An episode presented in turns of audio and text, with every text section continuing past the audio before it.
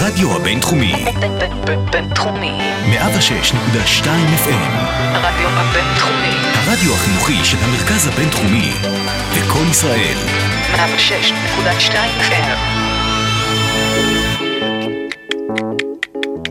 פרשי השבוע. עם פסקול אלטרנטיבי לפרשת השבוע. אהלן לכם, אתם מאזינים לפרשי השבוע, הפסקול האלטרנטיבי שלכם לפרשת השבוע בשיתוף הרדיו הבינתחומי 106.2. כאן איתכם אלעד ולוי. יו. אהלן לוי, מה המצב? גוד. השבוע אנחנו בעיצומו של ספר במדבר ונפגשים בפרשת קורח, פרשה שפספסנו, לא עלינו, בשנה שעברה, והשבוע אנחנו הולכים לתקן את העוול, ובגדול, הלא כך לוי. כך, אכן כן. אך שנייה לפני שאנחנו צולחים לתוך פרשת קורח, אנחנו רוצים להיכנס למוחו העצוב והמדיכאוני אפילו של משה רבנו. בפרשה הקודמת, פרשת שלח לך, משה חוטף זפתה, שלא לומר רסיה או נוגרה, מעם ישראל, מבני ישראל. הם דורשים לחזור למצרים כי המרגלים אומרים שכנען לא טובה להם, היא מסוכנת. והעם אפילו רוצה לרגום את משה ואהרון והמרגלים הטובים, כלב בן יפונה ויהושע בן נון. אפילו כתוב שם, ויפול משה ואהרון על פניהם לפני כל קהל עדת בני ישראל. משה במצב קטטוני. כי פשוט הוא סוחב את העם הזה ממצרים למדבר. והוא הולך לסחוב אותם עוד 40 שנה על הגב, עם קשה עורף, שלא מעריכים אותו. עם שמקים בו כשהוא שפוף ולמטה, במצב קשה, או כמו שג'ון לנון שר, Nobody loves you when you're down and out. כשהמצב קשה, המצב עכשיו הולך להיות עוד יותר קשה, מן הפח אל הפחת.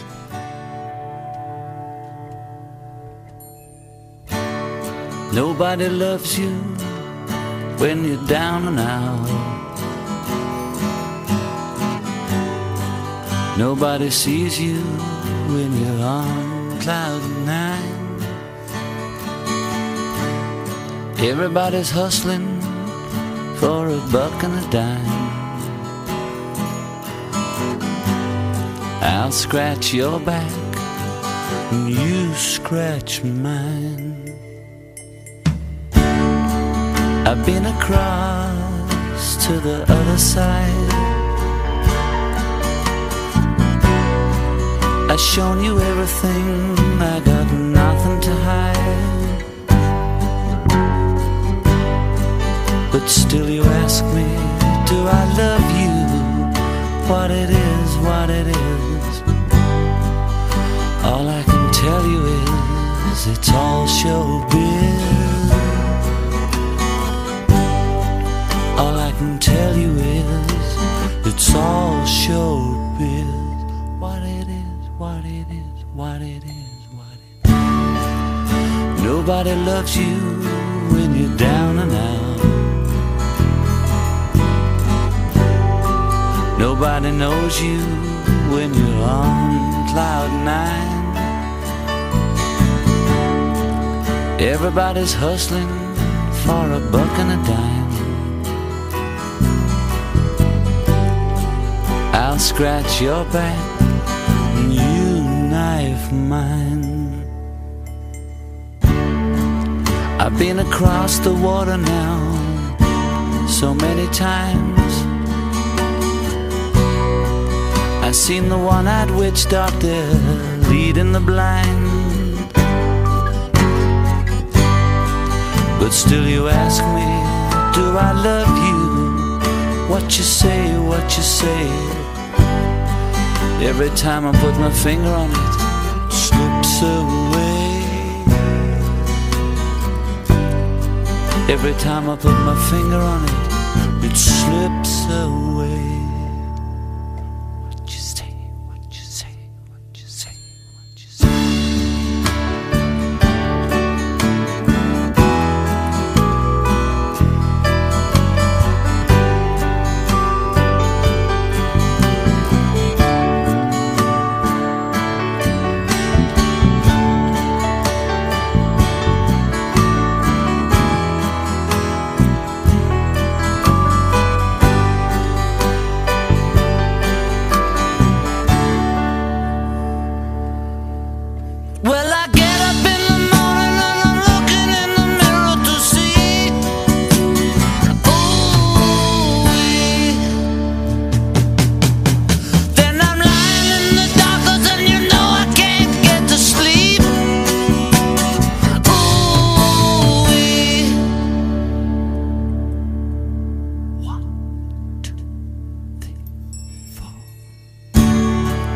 Nobody loves you when you're old and gray.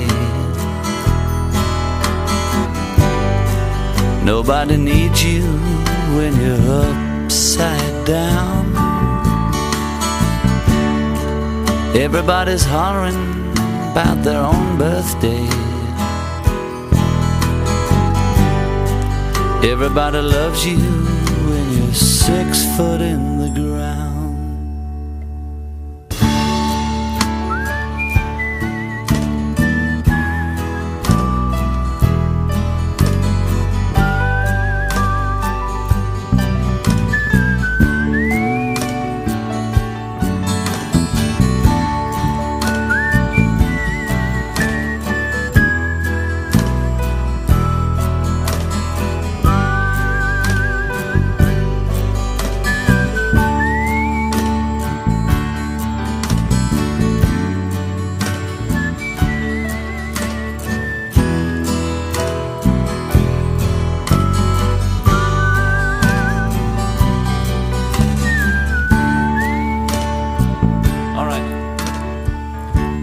Go have a listen.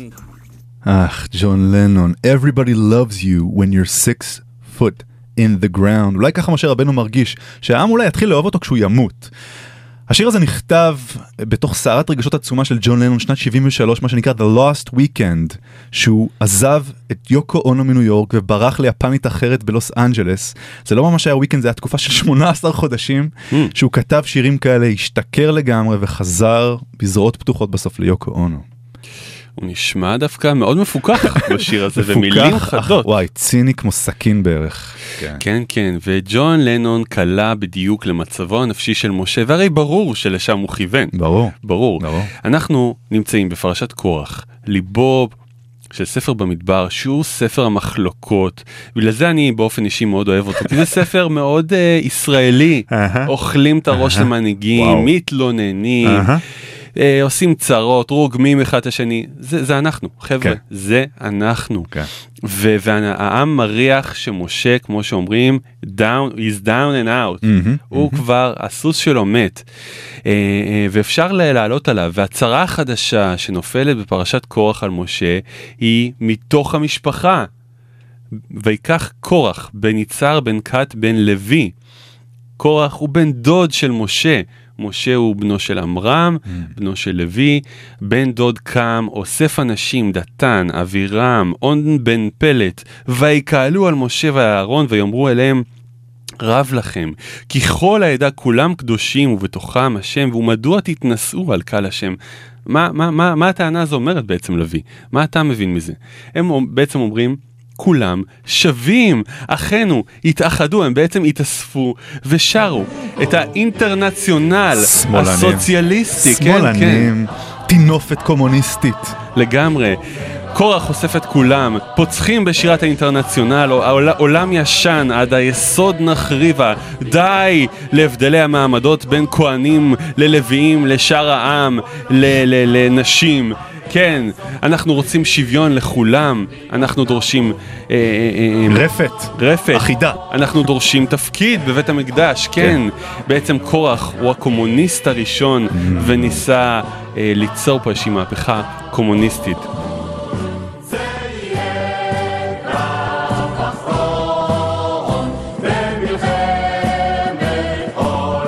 אבל אם ניקח את המחאה של קורח על שוויון מעמדות קצת לימינו, אני חושב שזה היה נשמע קצת אחרת. אם הוא היה צריך לעשות את אותו מהפכה בימינו, הוא היה לוקח אוהל קטן, למרות שהוא חי במדבר באוהל, תתעלמו מזה, הוא היה לוקח אוהל קטן, מציב אותו בסדרה מול ביתו של משה, ויוצר מחאה חברתית חדשה, כן, כן.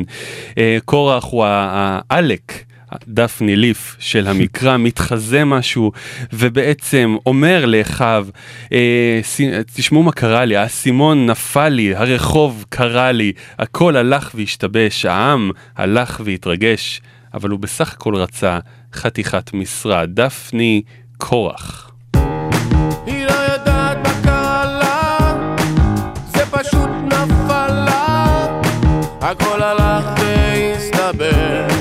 הכל הלך והתלכלך, היא בסך הכל גילתה את אשר מלב עבר,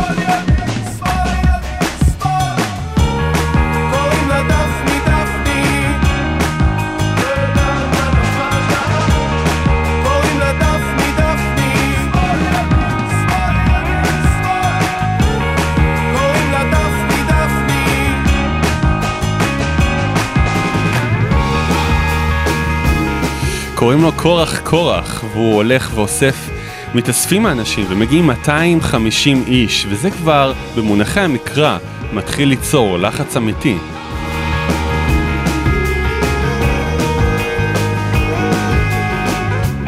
היא לא יודעת בקהלה, זה פשוט נפלה, קוראים לה דפני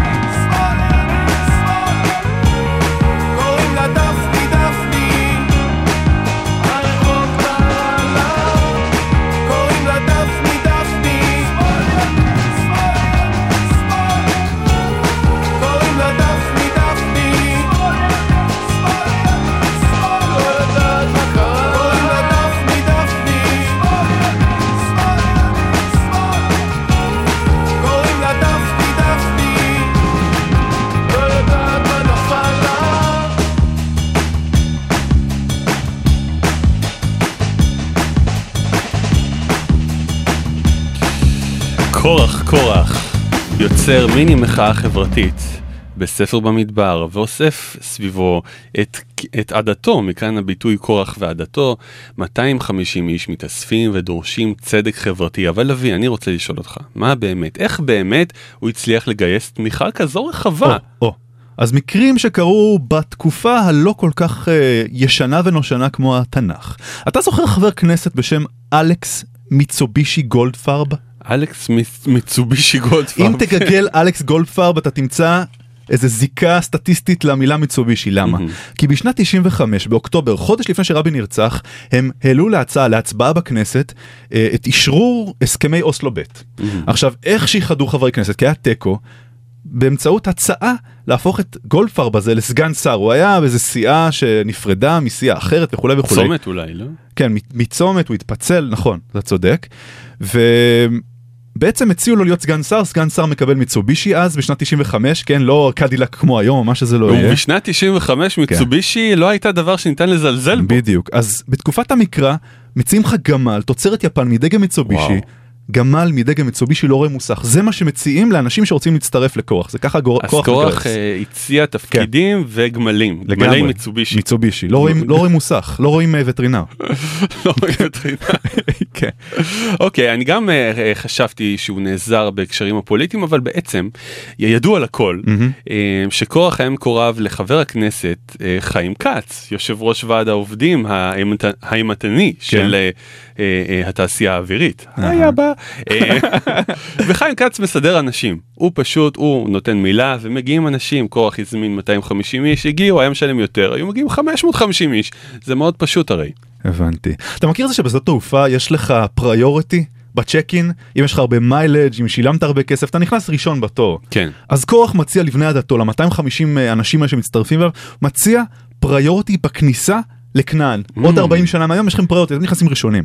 כנען VIP. לגמרי VIP. יפה, רעיון יפה, אני אאמץ את זה. האמת היא אבל שקורח פשוט נעזר באמצעי הקידום והשיווק של פייסבוק, אתה יודע, אפשר לקדם פוסטים בתשלום, כך שמעתי, זה מאוד יעיל, כך שמעתי. לא לגמרי. לא, צוקרברג תאכל חול. חצץ. כן, אבל קורח זה עבד, הוא יצר איזשהו פוסט ויראלי עם תמונה של כלבלב עצוב, ומפה לשם, לאיבנט, הגיעו 250 איש, תראה איזה יופי. אני אומר, לתת לאלה מצטרפים אליו 250 איש, להקים מונופולים ממשלתיים בכנען, כשהם נכנסים, כמו חברת החשמל ומקורות, בלי איום של תחרות. בעצם כמו שקרה לאשכנזים שהגיעו לפה מקום המדינה, פרגנו להם פה כוח. האחים עופר, האחים קורח. כל אלה, אתה יודע, כל האחים למיניהם, ים המלח, מה שזה לא יהיה, אכן. ככה ידגמו את כל אנשי שלמה של קורח. אמרו השדרנים מהבניין שכתוב עליו, על שם אחד מהאחים עופר. אוי, לא. היה נעים להכיר אותך, לוי. גם אותך, אלעד. אבל האמת היא שזה מאוד פשוט. זה מדבר, זה חם מאוד, זאת אומרת, אילת, פי 8, ופשוט קורח הביא להם קרטיבים של מגנום. וואו. זוכר אני, כאילו זה היה אתמול. טיול שנתי של תנועת הנוער, אנחנו הולכים כל היום איפשהו בצפון, והוא בסוף עומד לו הגזלן, והגזלן מכר לנו מגנום שוקולד לבן. בכמה שקלים. 500 שקלים בערך, שווה ערך ל-500 שקלים של היום. ולא אני קניתי, אני לא הייתה פרוטה בכיסי, אבל חברי הטוב קנה, והרשה לי ביס. ואתה יודע, יש ביס שאתה זוכר אותו כל ימי חייך. את הביס הזה של מגנום הלבן, אני זוכר, מאז קניתי הרבה מגנומים לבנים, אבל שום דבר לא שווה לטעם הזה. זה מה שעשה קורח, הוא הביא להם פשוט איזשהו מגנום טוב כזה, ותח, אנשים רדפו אחריו. כן, כן. ג'ינגלים ונמשיך. הרדיו הבינתחומי. שלום, מדבר מתושלח. אתם מאזינים לפרשי השבוע עם אלעד ולוי. זה היה טוב? כל הסיפור הזה של קורח שנכנס ראש בראש במשה רבינו מזכיר לי סיפור שקרה לפני 24 שנים, פברואר 1990. ראש הממשלה דאז, יצחק שמיר, נואם מול חברי מרכז הליכוד ומציע, מעלה לסדר היום, הצבעה, להתעסק בכל מיני נושאים שקשורים לביטחון, לשלום, למשא ומתן עם הפלסטינים, אז זה ממש היה בחיתולים, אפילו לפני ועידת מדריד 1992. אבל אריק שרון היה שר המסחר או משהו, והוא עושה טריק מאוד מלוכלך בדברי ימי הפוליטיקה הישראלית, כמו קורח כזה. הוא משתיק את המיקרופון של יצחק שמיר, ומשלהב את הקהל אחריו בקריאות מי בעד חיסול הטרור. הוא פשוט מבצע טבח בנאום של יצחק שמיר, כמו שבוודאי משה רבנו הרגיש אז, כך יצחק שמיר הרגיש כאן ועכשיו. ואנחנו נשמע קליפ מתוך הנאום המאוד ארוך הזה וההתנגשות בין הטיטנים האלה, ממש עכשיו, פברואר 1990, ועידת הליכוד, קרב או נאום המיקרופונים. איך אפשר להצביע על הצעת החלטה כזאת כאשר יתווספו עליה הצהרות שיעמדו בסתירה אליה? ועל כן, חברים יקרים, אני פונה לחברים בבקשה ובשאלה. אני שואל את החברים, האם הם מקבלים את הצעתי, הצעת האימון? מי בעד חיסול הטרור? מי נגד השתתפות ערביי מזרח ירושלים? ירים את ידו. מי נגד שיתוף מגורשים?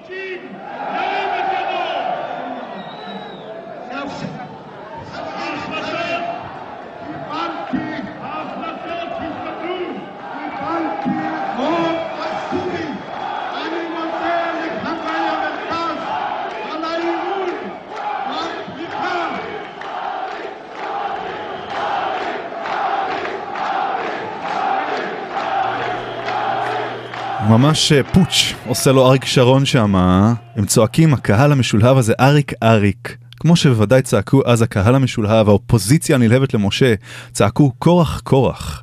מה אתה אומר על זה, אלעד? כן, כן, היה מאוד קל לשלהב את העם, אין להם מה להפסיד בעצם, כי תקעו אותם בפרשה קודמת לגזר דין של 40 שנה במדבר, ואמרו גם שכל המבוגרים הולכים למות במדבר. כשאין עתיד, יש התקוממות עממית, כך אומרים. וזה מה שקרה בעצם בפרשת קורח, ומשה מתמודד עם הכוכב החדש שצמח לו במשפחה קורח, והוא בהלם. התגובה הראשונה שלו לטענות של קורח היא נפילה על הפנים. וואו, עושה את זה הרבה. כמו שהוא רגיל לעשות. הרבה בננות שם. בפרשות האחרונות, כן. לוי כיוון לדעת גדולים, וגם המדרש ורש"י אומרים שהוא לא יכל לשמוע יותר. איך שהתחילה הטענה הוא נפל, איך שהתחילה טענתו של קורח ועדתו הוא נפל על פניו, וידע שהפעם יהיה לו קשה לשכך את זעמו של האל, שכמובן התגלה בהמשך הזעם הזה.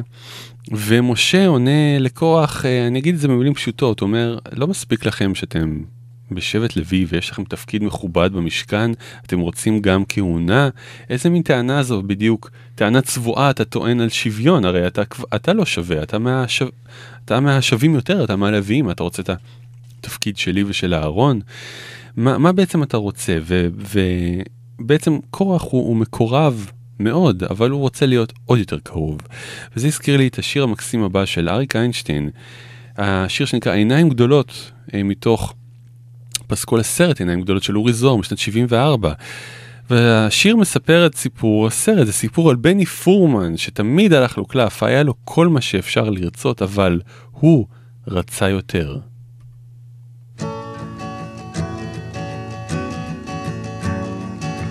זה סיפור על בני פורמן שתמיד הלך לו קלף, היה לו כל מה שאפשר לרצות, והוא רצה יותר. היה לו בית חם, אישה טובה וילדים בריאים, היה לו כל מה שאפשר לרצות, והוא רצה יותר. או בני פורמן, שתית הכל עצוב מתוך הפרח, שתית הכל עצוב יבש הפרח. או בני פורמן, זה נכון אתה בסדר, ממלא את החובות, מביא הלחם, מוריד את הפח, באמת כל הכבוד.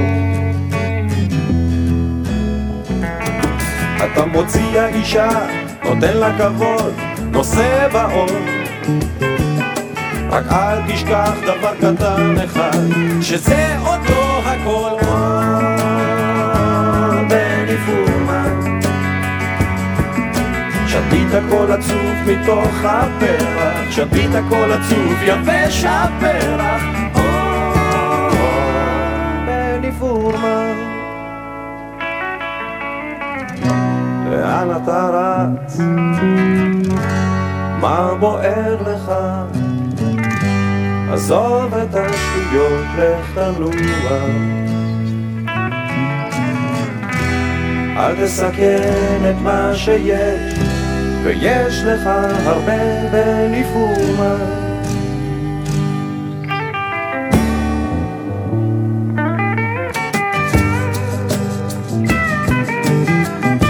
אנשים חיים ביחד, אי אפשר לבד, אי אפשר לתת רק אצבע ולקחת כל היד. אנשים רואים, אנשים יודעים, זה לא נעים, אתה חושב על עצמך אבל ישנם גם אחרים.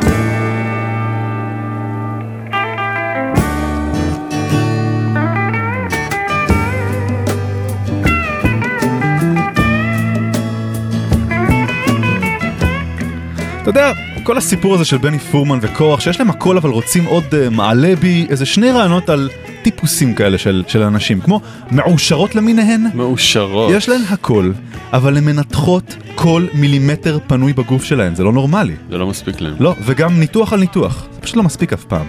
חשבתי על עוד משהו, מקרה מפורסם של אפליקציה שנקראת סנאפצ'אט. סנאפצ'אט? סנאפצ'אט. שכחתי את השם של המייסד, איוון או איוון שפיגל, או מה שזה לא יהיה. פייסבוק הציעו לקנות אותם, אבל הם סירבו עבור מיליארדים. כן. בני פורמנים שכאלה, כי בסוף הם אכלו אותה. מול האפליקציה השנייה שנקראת מה? של הזה? סנאפצ'אט פלוס? לא, איך קוראים לזה? מה שאתה משתמש. וואטסאפ. וואטסאפ. כן, אנשים הנורמליים שמשתמשים, אני לא מהם. אבל בואו נחזור לבני פורמן.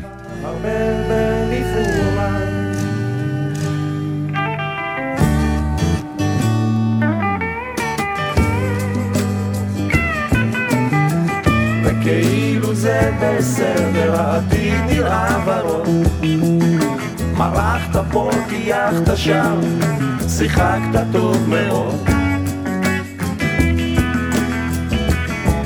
הצרה איתך, כן, שיש לך, כן, עיניים גדולות, רוצה הרבה, תמיד הכי הרבה, רק עוד ועוד ועוד עוד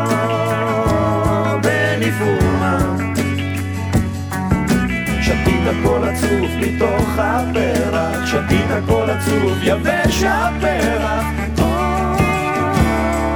בן יפור, סיפור על בן יפור, מה שתמיד הלך לו קלט, היה לו כל מה שאפשר לרצות, והוא רצה יותר. או, קורח לוי, קורח לוי, איזה שיר גדול, איזה גיטרות, אני די בטוח שזה מיקי גבריאלוב, אבל אפשר לבדוק ואז להיווכח שצדקתי. כן, קורח לוי, קורח לוי, היו לו עיניים גדולות והוא רצה יותר לעצמו, ומשה אחרי נפילה על הפרצוף מתעשת ואומר, אוקיי, אתם טוענים שכולם שווים, שאין כהנים לוויים וישראל, אתם רוצים תפקידים במקדש, אתה ו-250 החבר'ה שלך, הגנג, בואו נעשה מבחן, בואו נעשה מבחן. ומשה מציע להם, אוקיי, בואו נראה, אתם חושבים שאתם כהנים? אתם יודעים מה זה להיות כהן? קטורת אתם יודעים להקריב? בואו נתכנס מחר. הוא קצת מושך זמן אגב. בואו נתכנס מחר. תבואו אתם עם המחתות שלכם, שימו עליהם קטורת, ואני יבוא, אהרון ובניו יבואו עם הקטורת שלהם, ונראה, נראה מי נבחר. לוי, כל הריח קטורת הזו שמתחיל להצטבר באוויר, לאן זה לוקח אותך? באופן אסוציאטיבי לגמרי. באופן אסוציאטיבי לגמרי. לקחתי הקטורת שלי בבית, שאני תמיד מדליק, פשוט חרה של ריח. ריח רע. ריח, אני לא מצליח לייצר ריח טוב. לעומת אנשים אחרים שמייצרים אצלם קטורת, מדליקים ויש ריח נפלא, אצלי זה תמיד ריח רע. הבנתי, ריח רע. לשם זה לוקח אותי, באופן אסוציאטיבי לגמרי. אז אתה נהנה מריח רע, ואותי קטורת לקחה ל-60s, לאווירה של היפים, ואולי משה מנסה קצת להקליל את האווירה עם איזה להיט פסיכדלי נשכח כזה מה-60s, לגרום לכולם להתמסטל, כמו בלהיט הנשכח הזה שבאווירת אוסטין פאוורס, Incense and Peppermint. Good sense, ill sense, crippling mankind, dead kings, many things I can't define, old Cajuns, buzz wagons, clutter your mind, incense and peppermint's the color of time. Who cares what games we choose, little to win, but nothing to lose, incense and peppermint's meaningless mounds, turn on, tune in, turn your eyes around. Look what you saw, look what you saw, yeah, yeah. Look what you saw, look what you saw, yeah, yeah, yeah, yeah. To divide the cockeyed world in two, throw your pride to one side is the least you can do. Beatniks and politics, nothing is new, a yardstick for lunatics, one point of view. Who cares what games we choose? Little to win, but nothing to lose.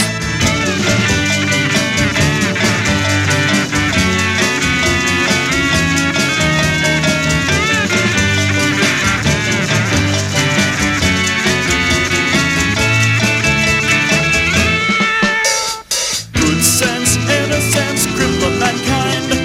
Dead kings and many things I can define. Occasions pass, weapons clutter your mind. Incense and peppermint's the color of time. Who cares what games we choose? Little to win, but nothing to lose.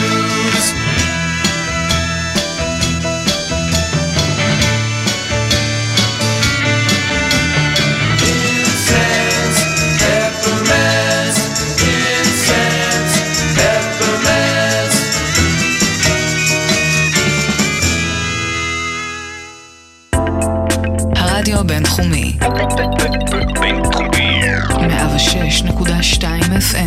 הרדיו בינתחומי, הרדיו החינוכי של המרכז הבינתחומי וכל ישראל 106.2 FM. שלום, מדבר פרעה מלך מצרים, אתם מאזינים לפרשת השבוע עם אלעד וולבייה.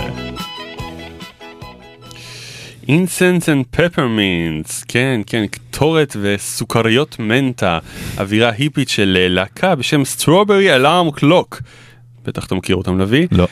איך? לא, להקה פסיכדלית מלוס אנג'לס משנת 67, זה הלהיט היחיד שלה, שהופיע איפשהו בסרט של אוסטין פאוורס, והלך לאיבוד בגוגל מאז. זה הדבר הכי פסיכדלי ששמעתי או עשיתי מאז ששאפתי גז מזגנים. זאת אומרת, מאז שניקיתי לאבא שלי את הפילטרים במזגן, כלומר, כן. כן.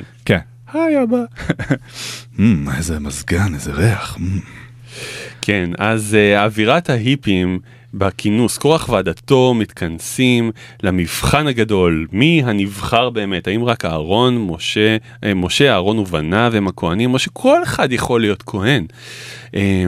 מתכנסים הגנג של 250 החבר'ה עם המחתות, ואז משה לוקח יוזמה ואומר, חבר'ה אתם הולכים למות, אבל לא במיטה רגילה, ואומר משה, אם כמות כל האדם ימותון אלה, ופקודת כל האדם ייפקד עליהם, לא אדוני שלחני. אבל, ואם בריאה יברא אדוני, ופצתה האדמה את פיה, ובלעה אותם ואת כל אשר להם, וירדו חיים שאולה, וידעתם כי ניעצו האנשים האלה את אדוני.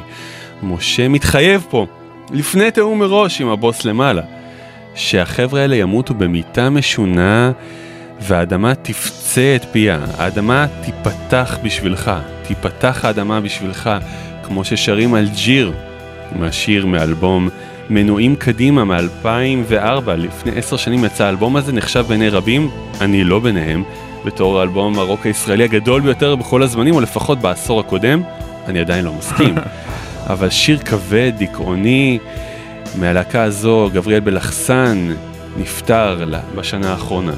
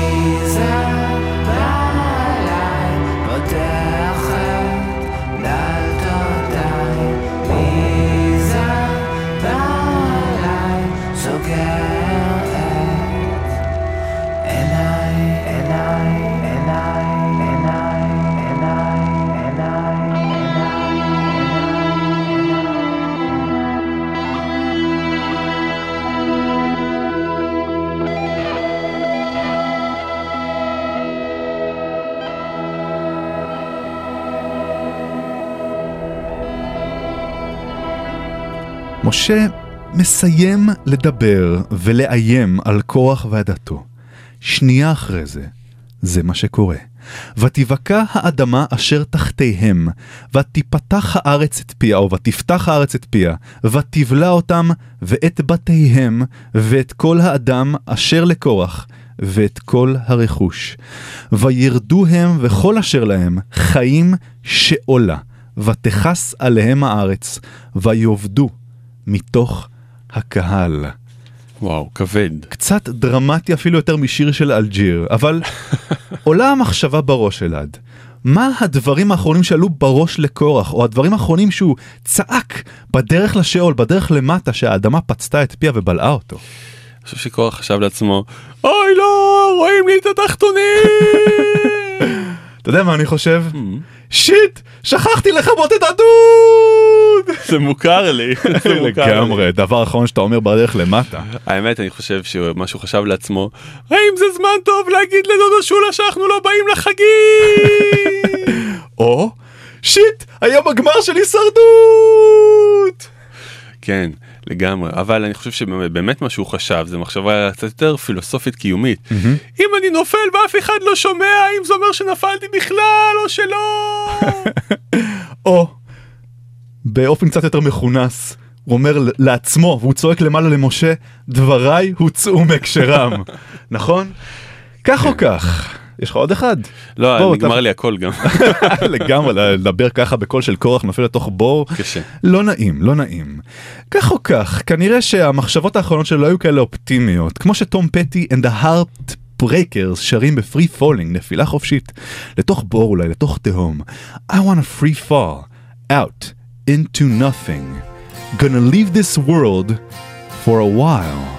נפילה חופשית, לתוך התהום. Free Fallen, לקורח. She's a good girl, loves her mama, loves Jesus, in America too. She's a good girl, is crazy about Elvis, loves horses, and her boyfriend too.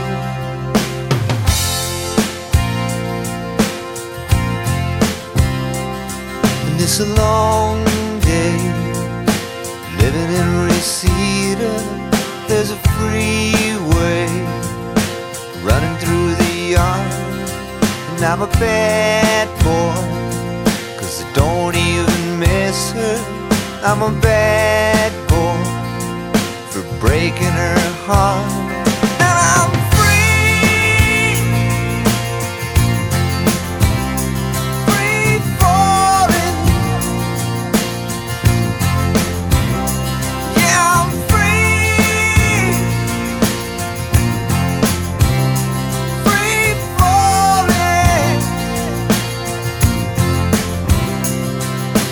the vampires walking through the valley move west down Ventura Boulevard and all the bad boys are standing in the shadows and the good girls are home with broken hearts I'm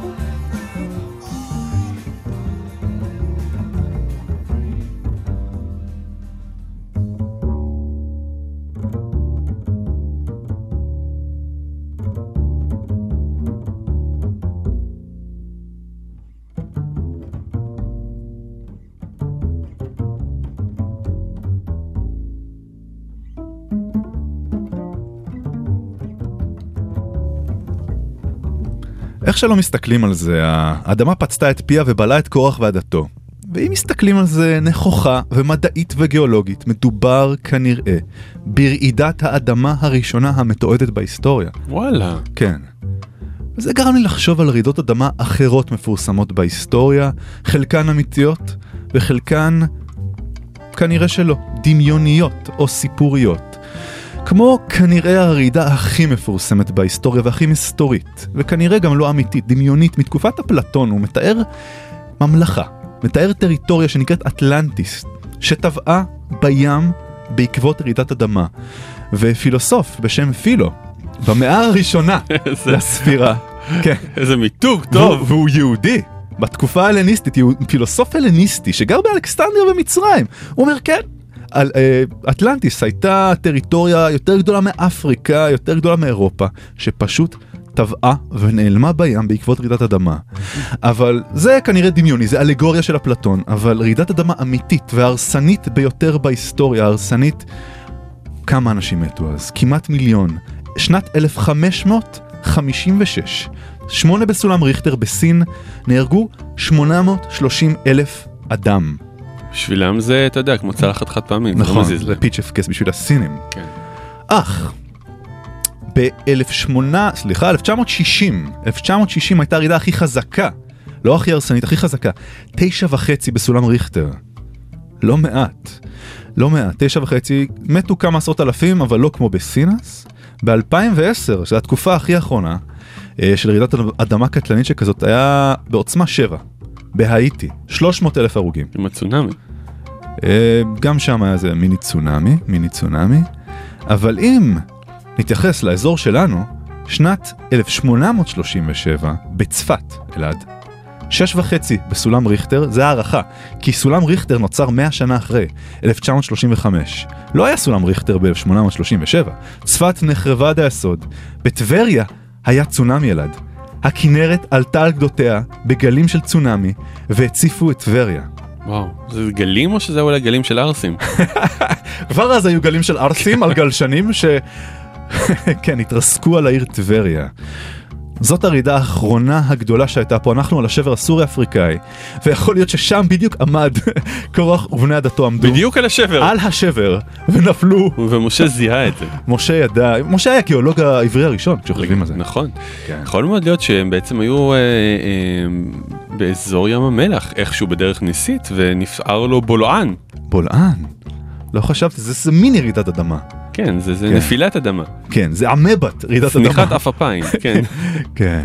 הקטע שאנחנו שומעים עכשיו הוא של אבישי כהן, הקונטרבסיסט, להבדיל מאבישי כהן החצוצריסט. ואבישי כהן המנקה פה. כן. מתוך האלבום, אלבום הבכורה שלו, אדמה. מאוד סימבולי. האדמה פצתה את פיה ובלעה את קורח ובני עדתו.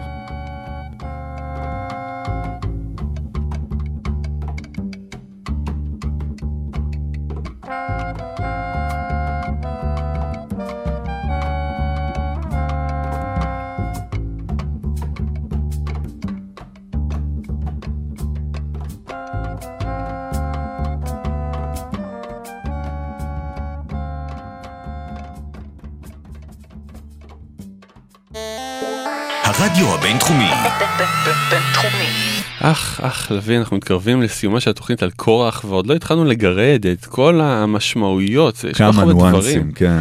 ככה בדברים להגיד על הסיפור הלכאורה פשוט הזה, אבל ממש לא. אני מאוד מאוד אוהב קטע קצת ציני בפרשה. אחרי שקורח ומשפחתו נופלים להם לתוך הבור, אז 250 החבר'ה עם המחתות והקטורת, שגם בה ניגע בהמשך, הם בעצם נשרופים, יוצאת אש מלפני האל ושורפת אותם, כאילו מה חשבתם, חבר'ה? מה חשבתם? ואז התנ"ך בהערה צינית מספר ככה, אחרי שהאש יצאה ואכלה את ה-250 איש עם הקטורת, ואז כתוב, ויקח אלעזר הכהן, זה הבן של אהרון, את מחתות הנחושת אשר הקריבו השרופים, וירקעום ציפוי למזבח, השרופים. My God. אתה מבין? זה שהערה צינית כזו שאני מאוד מחבב אותה. שרפת וגם ירשת. שרפת וגם ריקעו אותך כציפוי למזבח, לתזכורת והעזרה. ובעצם החבר'ה האלה מבינים שלשקר שלהם לשקר שהם הלכו אחרי ההבטחות של קורח, והחבר'ה שלו לא היה לא ידיים ולא רגליים, וגם הם הפכו להיות שרופים, כמו הבחורצ'יק הבא שקרא לעצמו השרוף, וניסה לעשות על זה קריירה, על שקר, אבל גילה שגם זה שרף אותו. חיים צינוביץ', מתוך הלהיט הגדול שלו, משנת 2000, שנחשף אצל שר האוצר שלנו, יאיר לפיד, הוא חשף את השקר בתוכנית שלו. וואו. בוקר בליל, בעקבותיה, איך אני כרוך אחריה, הוא מתפעל, משקר היופי, איך אני חולה עליה. איך לשקר הזה, איך לשקר הזה, יש רגליים, ואיך לשקר הזה, איך לשקר הזה, יש ידיים. השקר הזה, איך לשקר הזה יש עיניים, ואיך לשקר הזה, איך לשקר הזה יש שפתיים. שקר החן, הבל היופי, שביום כבר לא עובד גם, אין חברים, לא מתגלח, לא אוכל ורק שותה קפה לפעמים, לה, שתבוא מעבר לפינה תתגלה ואז אני ארוץ אליה ואשיב לה בפה מלא. איך לשקר הזה, איך לשקר הזה יש רגליים, ואיך לשקר הזה, איך לשקר הזה יש ידיים, ואיך לשקר הזה, לשקר הזה יש עיניים, ואיך לשקר הזה, איך לשקר הזה יש שפתיים. בסלאק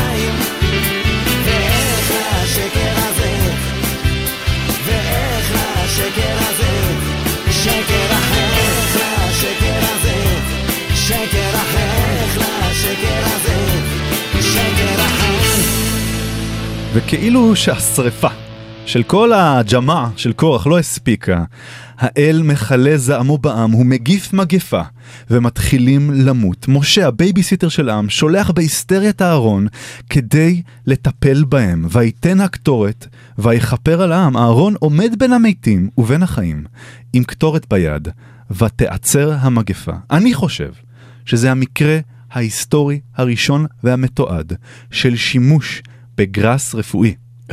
גרס רפואי. לגמרי. תחשוב, הוא עומד עם הקטורת, ואנשים מתחילים להירפא.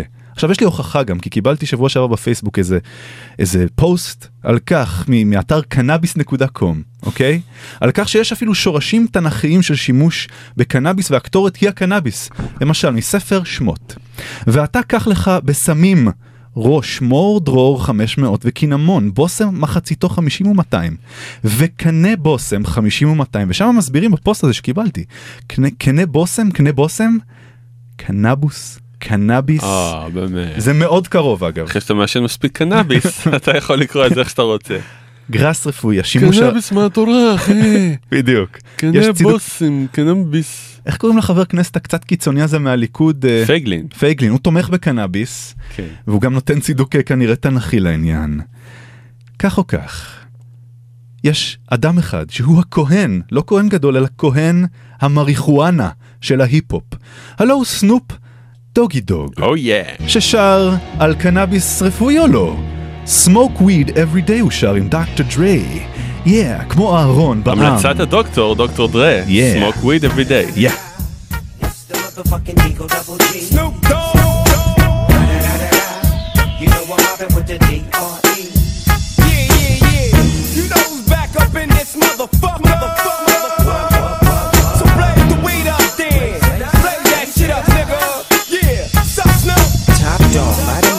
Burn this shit up.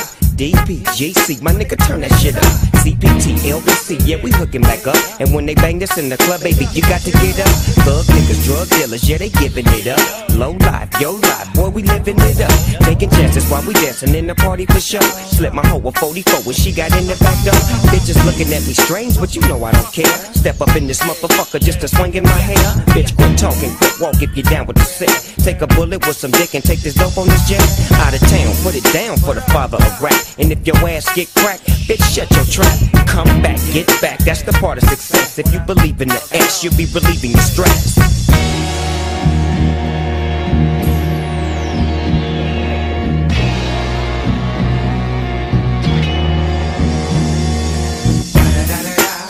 It's the motherfucking DRE. Dr. Dre, motherfucker. You know I'm mobbing with the D-O-double-G. Straight off the fucking streets of CBT. King up the beach, you ride to him in your fleet. Look, the field rolling on dubs. How you feel? Whoop-de-whoop, nigga, what? Dre and Snoop chronic down in the lag. With Doc in the back, sipping on yak. Clip in the strap, dipping through hoods. Compton, Long Beach, Inglewood. South Central out to the west side. This California love, this California bug. Got a nigga gang of pub. I'm on one, I might bell up in the Century Club.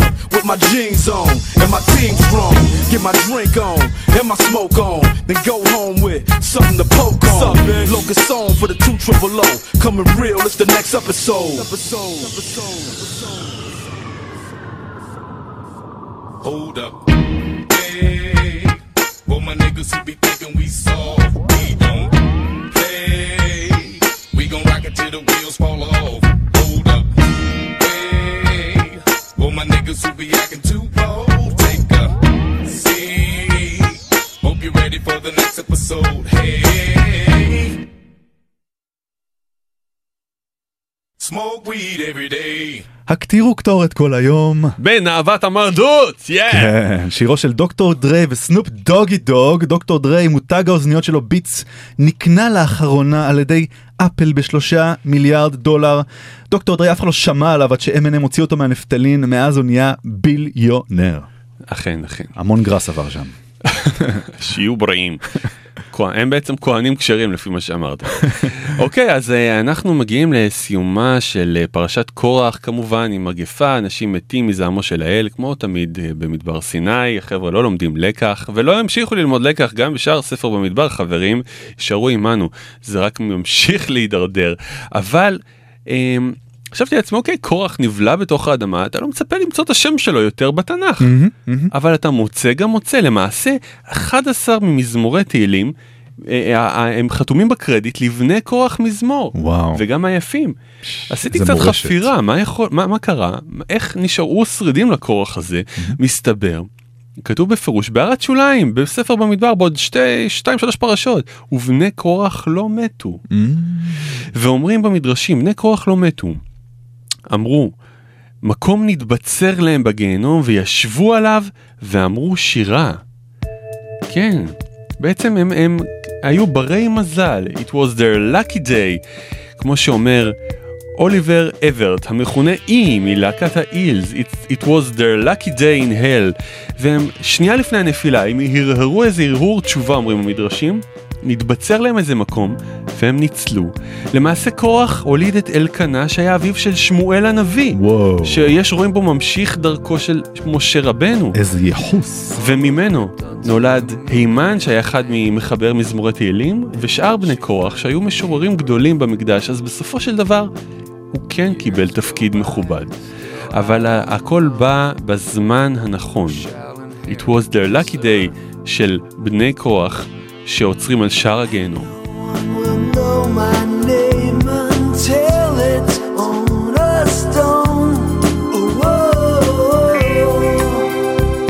could be your lucky day.